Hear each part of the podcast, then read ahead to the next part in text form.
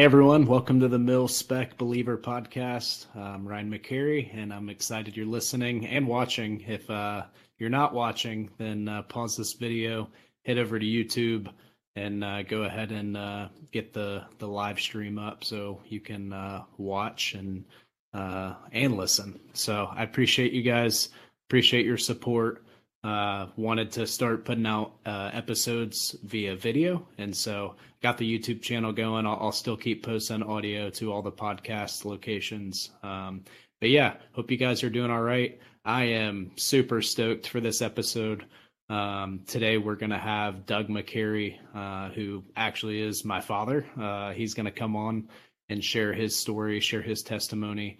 Um, yeah, really, really awesome background. Um, just in the Marine Corps as a pilot, uh, went into the FBI, then went into full time ministry. Uh, so I hope you guys will stick around and listen to that. And uh, without further ado, let's get into it, y'all. Thanks for listening. Well, I am really excited to introduce my father, uh, Doug McCary. Thanks for coming on, Doug. I'm glad to be here, Ryan. Yeah, I, I really appreciate it. I uh, I, I read a story a few weeks ago uh, about a story of a father and a son, pararescue men who were on the same team, and I was like, at first when I first read it, I was like, this is freaking awesome. Like father and son, like the father reenlisted in order to basically be on the same team as his son. Uh, it just worked out that way. It's the only time in special operations history, I think, that that's mm-hmm. happened with a father and son. And I thought it was the coolest thing. And as I like kind of reflected on that, I was like, dude, like for the kingdom, for Christ, like me and my dad are on the same team and like we're both like pursuing the Lord. We're both trying to like be bold and uh, share our faith uh, through which we can get into a little bit how you're doing that. But I just thought that was really cool. Um, and I just wanted to have you on because I'm like, we're yeah. on the same team. This is awesome. Well, we, we are, and we share a common uh, background in the military too, which is kind of cool because we like things that go boom in the night. we like, yeah. uh, you know, fun stuff like nav, land nav, force marches, that kind of stuff, right? All the fun stuff. So yeah. no, that, I, I really appreciate you coming on. Just I know obviously your whole story. I, I've heard your testimony probably a hundred plus times and still encourages me. But um, just as we go through this, uh, if we could give maybe like a brief introduction of like your military career and, and kind of where that led you, just very uh, wave tops, and then we can go back and go into okay. details. Yeah. So um, I uh, grew up thinking I was going to play pro baseball, and I um, ended up having that cut short. I grew up in a home that kind of was very faith based. And uh, I was playing baseball, watching jets fly over, and I thought, man, it would really be cool to fly those. So I actually applied for Air Force ROTC and got denied. Um, oh man! Yeah, I, I, was, I, was. I didn't know. I, I didn't know I had that on you. Yeah, I got did. accepted in the Air Force ROTC. Yeah, I know Crazy. you did, and I got well. Well, let me let me restate that. I would have gotten accepted, but they mm didn't have a pilot slot, and I ah, wanted okay. to be a pilot. Gotcha. And and and so I looked around and I wanted to fly jets, and they uh, there was a Marine recruiter. Actually, a couple of things went on at once. I I got cut from the Mississippi State baseball team because I was playing baseball all through high school and junior college and then college and I transferred from a Division two school up to Mississippi State to play. Unfortunately, they signed Will Clark uh, to play. He played the same position I did. He played like 17 leagues and or 17 years in the big league. And for me, uh, there's no baseball cards with my name on it, but there's a lot with Will Clark's name on it. And so I was trying to figure out what to do, and there was a Marine recruiter in the student union building and man, he, you know, they're trained to see sucker written over the head of college students anyway. And so he had me signed up in about two minutes to get in the Marine Corps and go through their PLC program and fly Harriers. He had a actually an archaic video of a Harrier, which is a vertical takeoff jet in the Marine Corps. The Marine Corps was the only branch that flew it, and I was like a, a mosquito to the purple light. Man, I saw that. I wanted to fly it. And so I went through, you know, officer candidate school two summers, and then uh, ended up when I graduated, I was commissioned as a second lieutenant in the Marine Corps. Went through the basic school, which is every Marine officer is a infantry officer first. Doesn't matter what you do, and then um, I flew. I went through flight school, flew for eight years in the Marine Corps, and then got out. Uh, went into the FBI. Was uh, on the SWAT team in the FBI and did drugs. I was a drug agent for four years. Then God called me out of that to full time ministry overseas. I went to Russia for about 15 years, taking teams over there, planting churches, delivering Bibles. And then um, kind of got told I couldn't do that anymore because of my background as an FBI agent and a Marine pilot. They didn't like that. Yeah, they were harassing the pastors over there. So I went to Africa first, Kenya a couple of times, and I went to the Philippines and settled in India as a place to do ministry up in the northern part of India. So I did that for a while, still do a lot over there. And, um, but uh, in the last like six years, I've gotten involved in doing reactive shooting training. I've always been a firearms guy, but um, God's given me an opportunity to actually help train SWAT guys in the local area. So it's pre- kind of cool to be a preacher who trains SWAT guys, you know, to shoot. Few and far between. Not many yeah. preacher shooters. So, um, so to backtrack a little bit, so you kind of went in a little bit into how you ended up into the military. Um, what did what did that look like faith wise? Te- like, what was early childhood testimony like, kind of leading up until your time into the? Okay, so I like I said, was raised in a uh, Christian home. And uh, my background was my parents uh, had a hard time having children. My mom had multiple uh, miscarriages. And then um, she had a child that was born on September 2nd, 1960. And then uh, that was my older brother, James Allen. He died two days later. And my mom prayed a prayer and said, God, if you give me a child, I'll give him to you. And so on September 2nd, 1961, one year to the day that my older brother was born, I was born. And so I grew up being taken to church as early as I can remember. Uh, my mom trusted Christ in uh, May of 1967. I trusted Christ in May of 1967. I was five and a half years old, still remember it. Three years later, uh, I remember at a vacation Bible school, uh, which was like a summer program for kids to go to church and learn Bible stories and learn about the Bible and God. Uh, I walked forward and said, I feel God calling me to be a preacher. And that was when I was eight. Well, once I got into baseball, I kind of put that stuff on the back shelf, to be honest with you. It's not that I ditched my faith, but I just was more interested in baseball. Um, it wasn't like I denied God, but I just wanted to play pro baseball. That didn't work out. Then I got in the Marine Corps. My focus turned to flying. And unfortunately, when I was in flight school, um, Top Gun came out. Worst thing that ever happened to every pilot in the Navy uh, and Marine Corps, uh, anywhere really. Uh, you guys, guy, you got your egos were already up here before that movie. They were, and uh, the terrible thing about that is every pilot after that thought they were Tom Cruise reincarnated. They just uh, it really was not a great thing.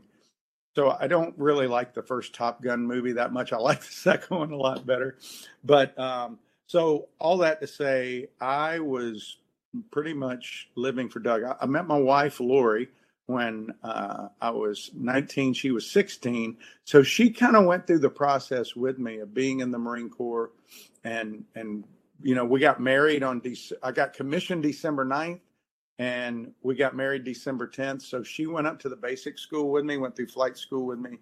Unfortunately, she had to endure all that torture of a very arrogant, uh, prideful husband who was uh, going to church and said he loved the Lord. And, and I, you know, I, it did. It wasn't like I denied him, but in my actions, I did not put him on display very well.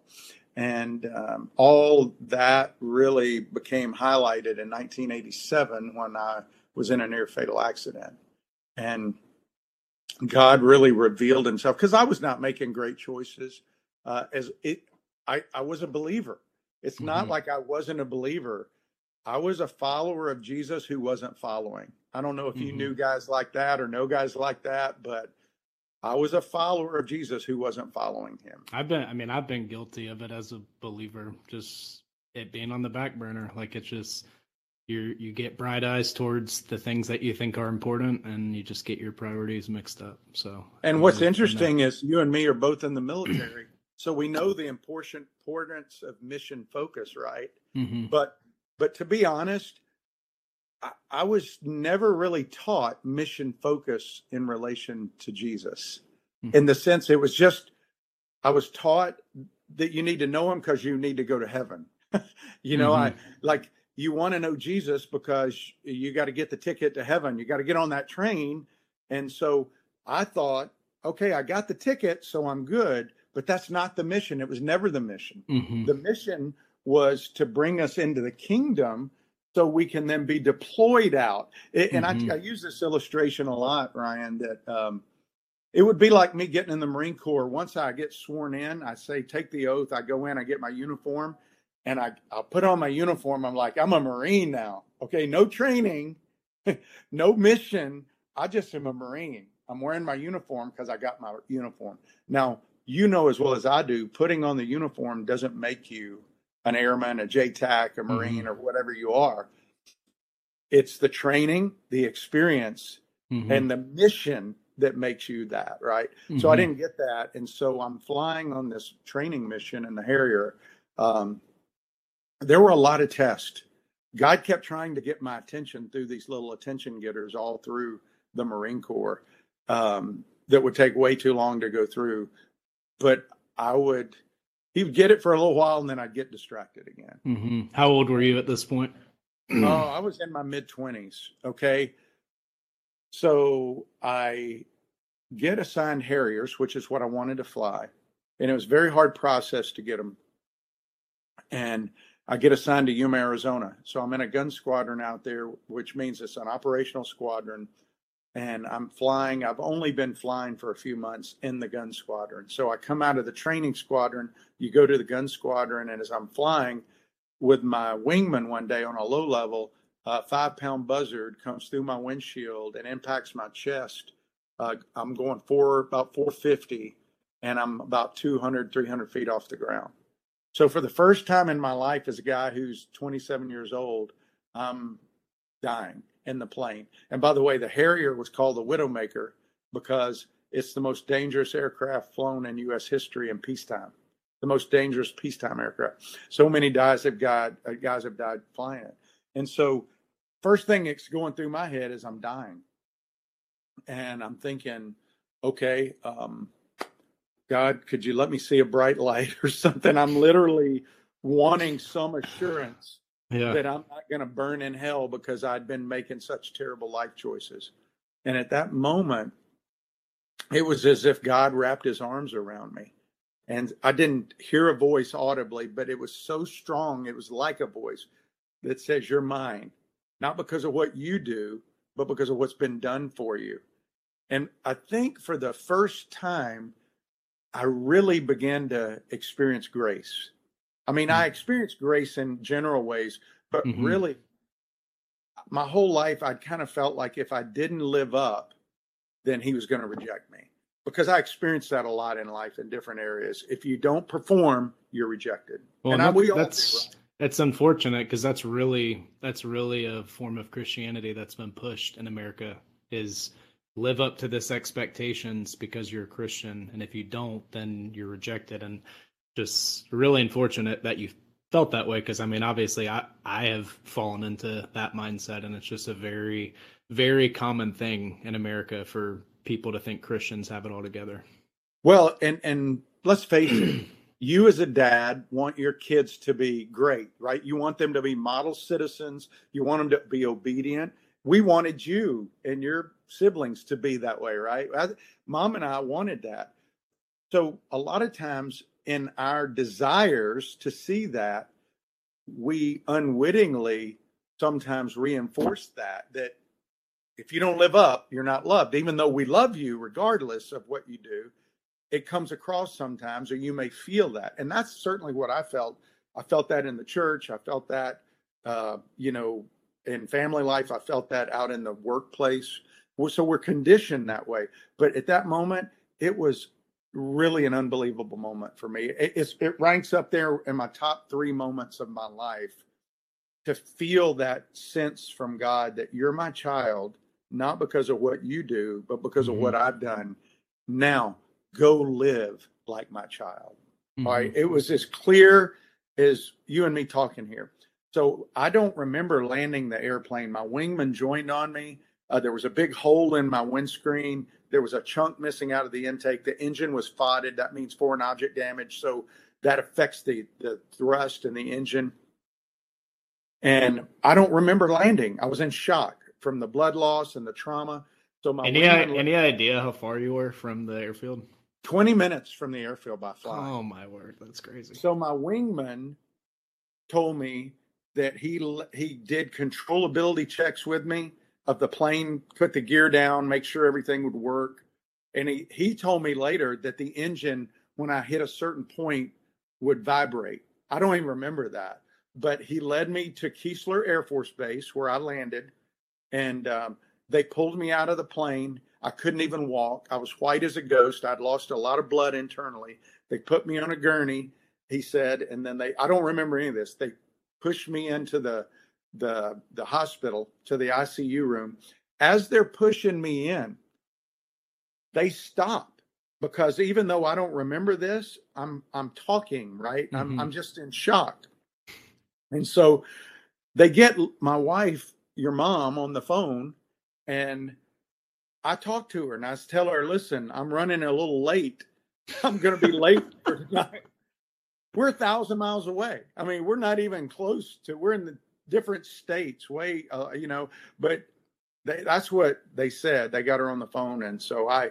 Then they wheel me off to ICU. You're dying. You're dying, and you decide to tell her you'll, you'll be a little late. yeah. and, and, and remember, there's no cell phones, right? At this yeah. time.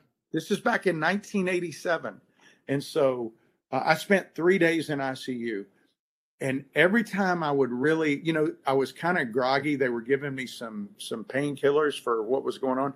So every time I would come to and see the white ceiling, I would think about what happened in the cockpit and I would just say, from now on, short accounts, God.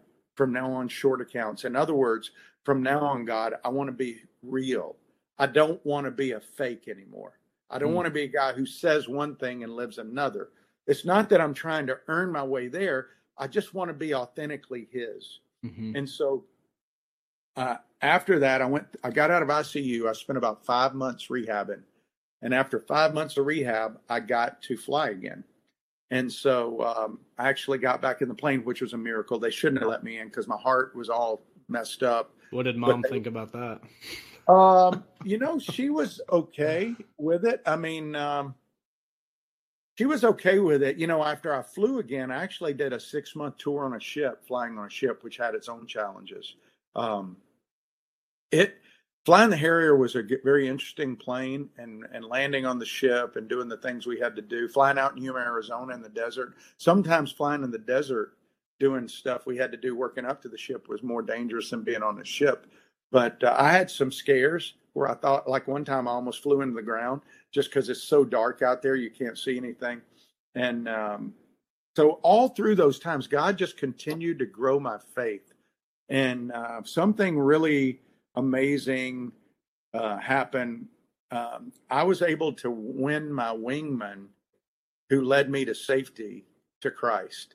He had grown up in the church, was a lot like me, and God allowed me to speak into his life and literally I saw his life change before my eyes. It was really a cool thing. That's cool. And and then he and I were jogging in 1991, or sorry, uh, October of 1990, and uh, he told me he said, you know, I I went on another cruise after you did, and I I led the Bible study. He was so proud that he led the Bible study on the cruise and he said the one area that I wish I could be better at, I wish I was a better leader to my family.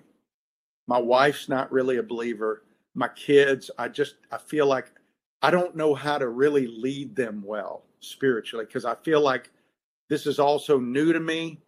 And I said, Well, listen, Pat, his name was Pat, you don't know when God's going to take you. Don't wait and put it off. Just talk to them about your faith. Tell them what you're telling me. Mm-hmm. Three days later, my friend died in a plane crash. And uh, I was the first one on the scene. Uh, it was very difficult for me. Uh, I mean, here I am.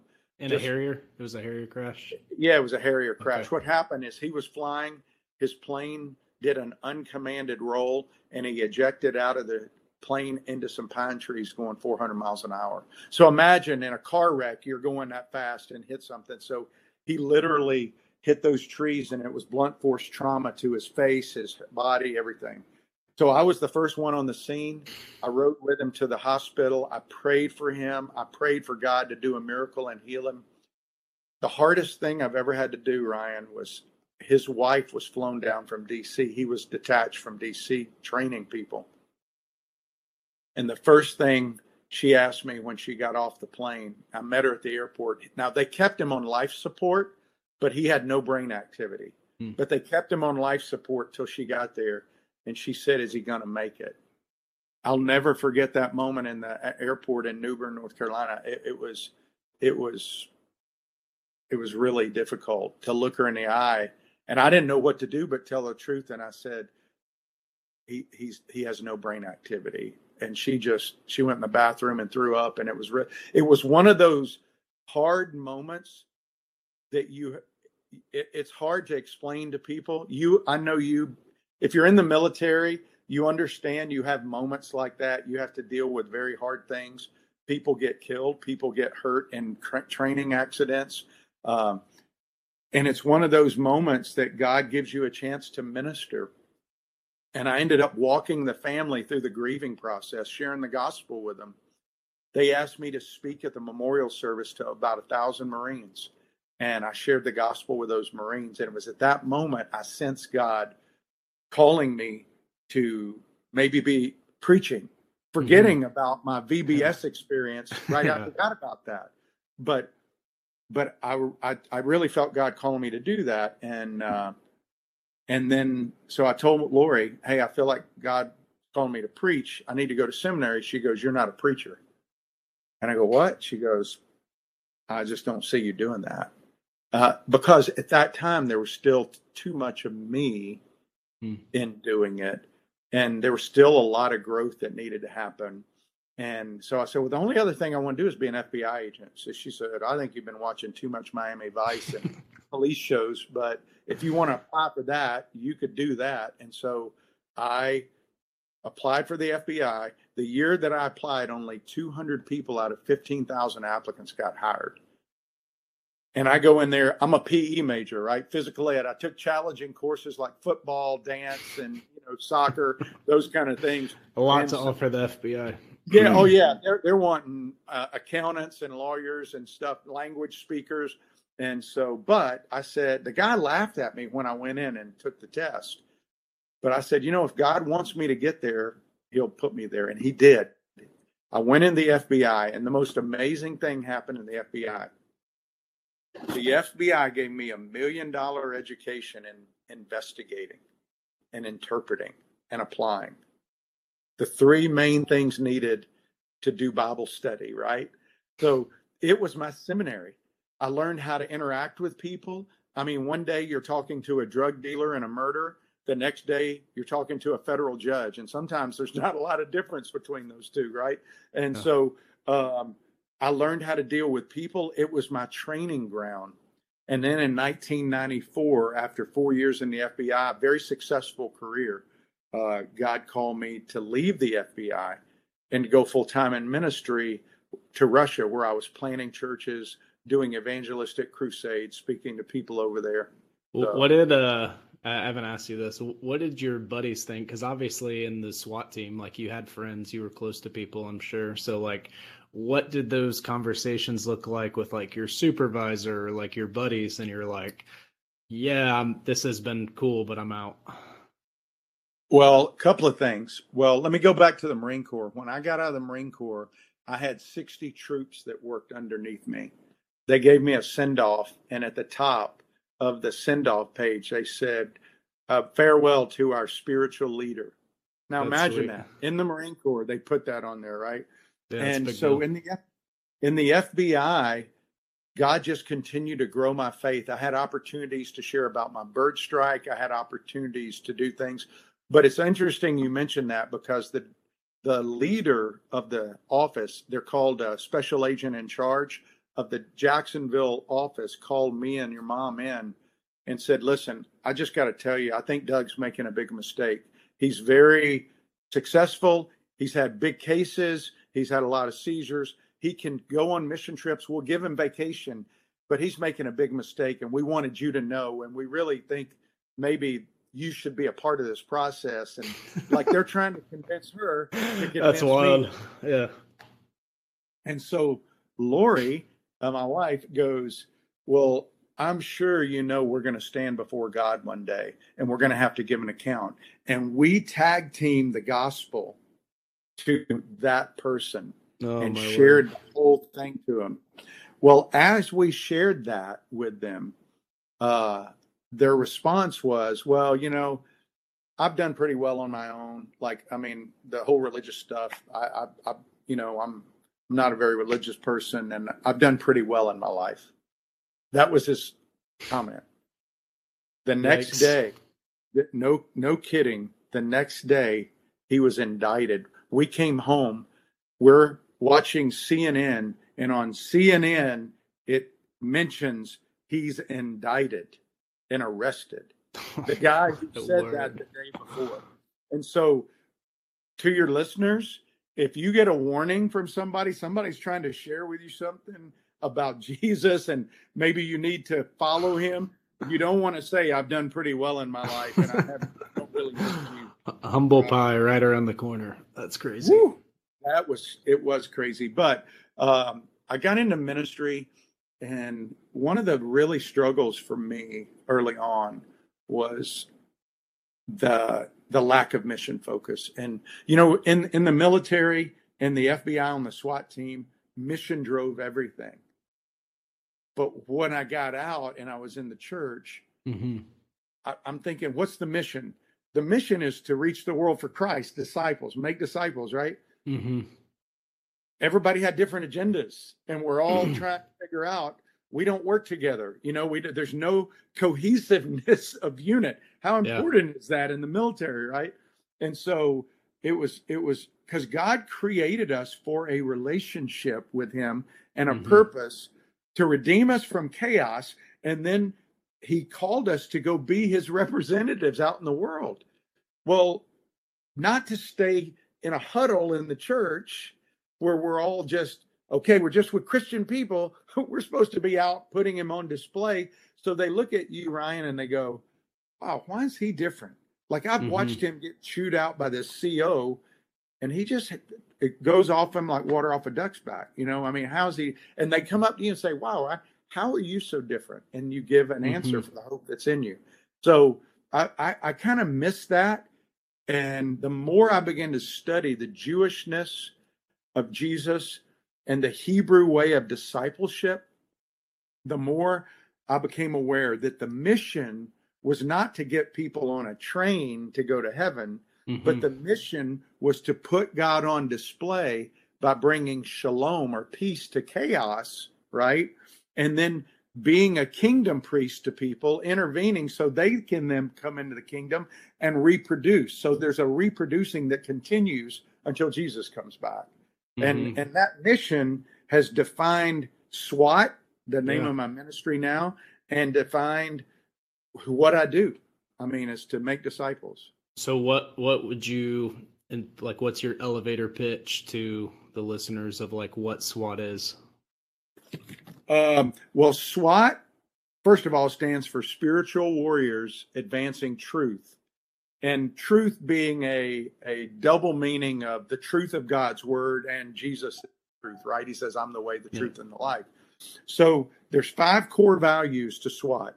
God's word is our starting point and authority. If we don't agree on that, then then we have problems because it has to be our authority. Yeah, because we have sure. no no other way. Second is uh, prayer, staying close to our commander. You know, we we've got to know what the commander wants. He's the one who calls the shots. And so that's second prayer. Third is being a witness. You know, a lot of people talk about winning souls to Christ. We're just supposed to be a witness. You and I can't win anybody to Christ. Mm-hmm. Jesus yeah. is the one who wins people, but we just witness of our faith. Yeah, we what, just go plant the seeds, go throw the yeah. seeds out. Yeah. And then four uh, is discipleship. We are to, uh, we're basically intentional reproducing discipleship, building into younger guys who will find other guys to build into them. Mm-hmm. Uh, and then fifth is, and this is the one that I probably missed the most was when I got in that the ministry was community, a band of brothers coming around God's word yeah. and doing ministry together. You know, yeah. and you you know you and I talk a lot about it because we we do some things together. The mission how cool is it when you got a team who goes in to do a yeah. mission together and you build that common memory, right? That oh, common oh, yeah. focus. Isn't it fun? 100 percent. Yeah, like that was that was the biggest uh sadness I had whenever I was active duty still in that kind of season of like not being bold in my faith is I was missing out on connecting with fellow believers in my squadron connecting with fellow believers in my community for us to like mutually encourage one another. And like that's been the biggest blessing of starting this whole podcast or this whole page or whatever is just guys messaging me and us being able to keep up with each other. And it's like okay our paths will never cross. We're in two completely different military squadrons but we're able to mutually encourage each other and and just ask each other how you're doing or sit, share a verse or whatever. And it's just like you're not alone. And it just feels like you're alone when you're in these kind of situations and you're not speaking out about your faith. So that's yeah, really and, cool. and and and there's an accountability there right? Mm-hmm. i mean mm-hmm. like you know as well as i do let's say you're on a mission you've got a JTAC mission you're going out you and you've got a group a squad whoever's going out there your your your unit What happens when one guy decides to do what he wants to do and not what the unit's supposed to be doing? Yeah, you call him apart. Yeah. yeah, yeah, yeah. You got to call him back. Well, think about it in the church, how often that happens. Everybody, I, this is my idea. This is my idea. We, we've mm-hmm. got to work together. And a lot of people go to Bible studies but they don't have the goal of reproducing. They just go and I call them getting fat. They just go and eat and eat and eat. They don't exercise together. They don't go out and do stuff together. Mm-hmm. One of mm-hmm. the things that makes SWAT cool is that we do mission projects together. We've gone to the Philippines, we've gone to India together with guys. And a lot of my guys go to Israel because I lead groups to Israel every year and I teach about discipleship the way a rabbi disciple, not the way see the word disciple in a Greek is mathetes, which means learner, but in Hebrew it's telmid, which means somebody who wants to be like the teacher. There's yeah. a little difference between knowing what the teacher knows and being like the teacher, right? Mm-hmm. So I try to teach that at SWAT. That's what we try to emulate. So, so what would you be your encouragement, I guess, to those in the military who are struggling to be bold in their faith? Well, first of all, I would say pray and really seek to be filled with God's word and his spirit. Uh, that that has if a lot of times we we don't we diminish the importance of God's word on a daily basis. We don't read God's word to get a checklist done. We don't read it because we have to read it. We read his word because that's how we're fed. It's like me not eating breakfast, man. If I'm not eating breakfast, my stomach starts roaring about 10 o'clock, right? Mm-hmm. It well, the same way, if I'm not feeding God's word into my life systematically, reading just to read it, not to do a study on anything, but just ingesting it daily, I find that I get spiritually hungry and I can be dry. I'm not, mm-hmm. I'm not, I'm not filled with that, that overflow of joy of my connection with God. So I'd say pray and seek to be filled with his word and and and then learn and study his word, memorize it, learn those verses, not necessarily so you can go impress somebody with them, just so they're in your mind. You would be surprised how memorizing God's word will come up. God will bring those passages to mind. Yeah. And, and they'll be relevant to somebody you're talking to. You know, you know, the Bible says, or God's word says, you know, or I read a book that said this might be a wise thing to do, whatever. And then try to walk out God's word with a partner or with somebody. Find you a battle buddy to kind of walk it out with. Put God on display together. Yeah. You know, it's not like you got to go beat people over the head with the Bible. Just hang together with your battle buddy, talking about those things. And pretty soon, God will move you to do things, follow the desires of your heart. You know, you and I do some things together that open us up to a world of people that the the church isn't going to engage, right? I mean, like you know, and I'm talking about how you and I do some online stuff together. Well, th- that's a whole arena of people who I go in there and I don't go, "Hey, I'm a preacher. My name's Doug, and let me tell you about Jesus." Right? Yeah. I go on there, and the first thing I do is I just start building a relationship with people. Yeah, it's just like talking 101 or relationship 101. It's like no different creating a friend. Like just having a relationship with someone opens up the door to share the gospel. It's like I, I think there's a place for open air preaching when people can yeah. do that, but I just the military squadron or in general, it's usually not not the best, most effective bet, in my opinion. But well, I'll tell you one of the things, Ryan, I did when I was a pilot. I don't know if I ever told you this. When I was flying, because sometimes, let's just be honest, your hectic uh, pace that you're on uh, in the military when you're doing exercises and stuff is you you don't read his word. You just put it aside. So I carried, you know, those little Gideon military pocket New Testaments. I carried one in my flight suit always. And so sometimes when I'm up at altitude flying, believe it or not, cross country, I would break out the Bible because I put autopilot on and we cruising for a little while. And I am reading. Y'all had autopilot then. Yeah, yeah, we did. so I'm, we we just put it on GPS Direct, and I'm reading the Bible when I'm up there studying, memorizing while I'm in the air, or I'm in the ready room. I'm reading the Bible. Uh, now I'll tell you, when you do stuff like that, you're going to get some comments. I can remember talking to a guy uh, about Jesus one time in the ready room, which is where pilots get ready to fly. You know, you brief and everything. And an officer came up to me, a senior officer, and said, Hey, you can't do that in the ready room. Well, first of all, that's not true. Um, I mean, he was saying that because it made him feel uncomfortable. And I said, Excuse me, sir, but guys two rows behind me were talking about prostitutes they had been with the night before. So if they can talk about things they love, I believe I can talk about things I love. I don't think that's breaking military uh, any rules or anything. And he backed off.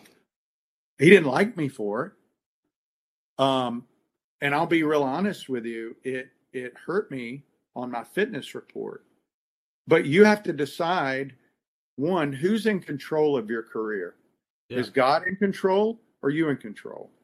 And and you can choose not to speak up and you could have said okay sir i'm sorry i didn't mean to do that i didn't i wasn't ugly in the way i dressed him i just told him he didn't it was not a lawful command for him to tell me not to speak about jesus in the red right, right. you know uh, but yet some people will try to do that so it's important for us as believers to be respectful but to also stand yeah. for truth you know yeah no that's a cool story i didn't know that one yeah, i I'm like with my page and just podcast. Like I'm just I'm waiting to get fired at some point.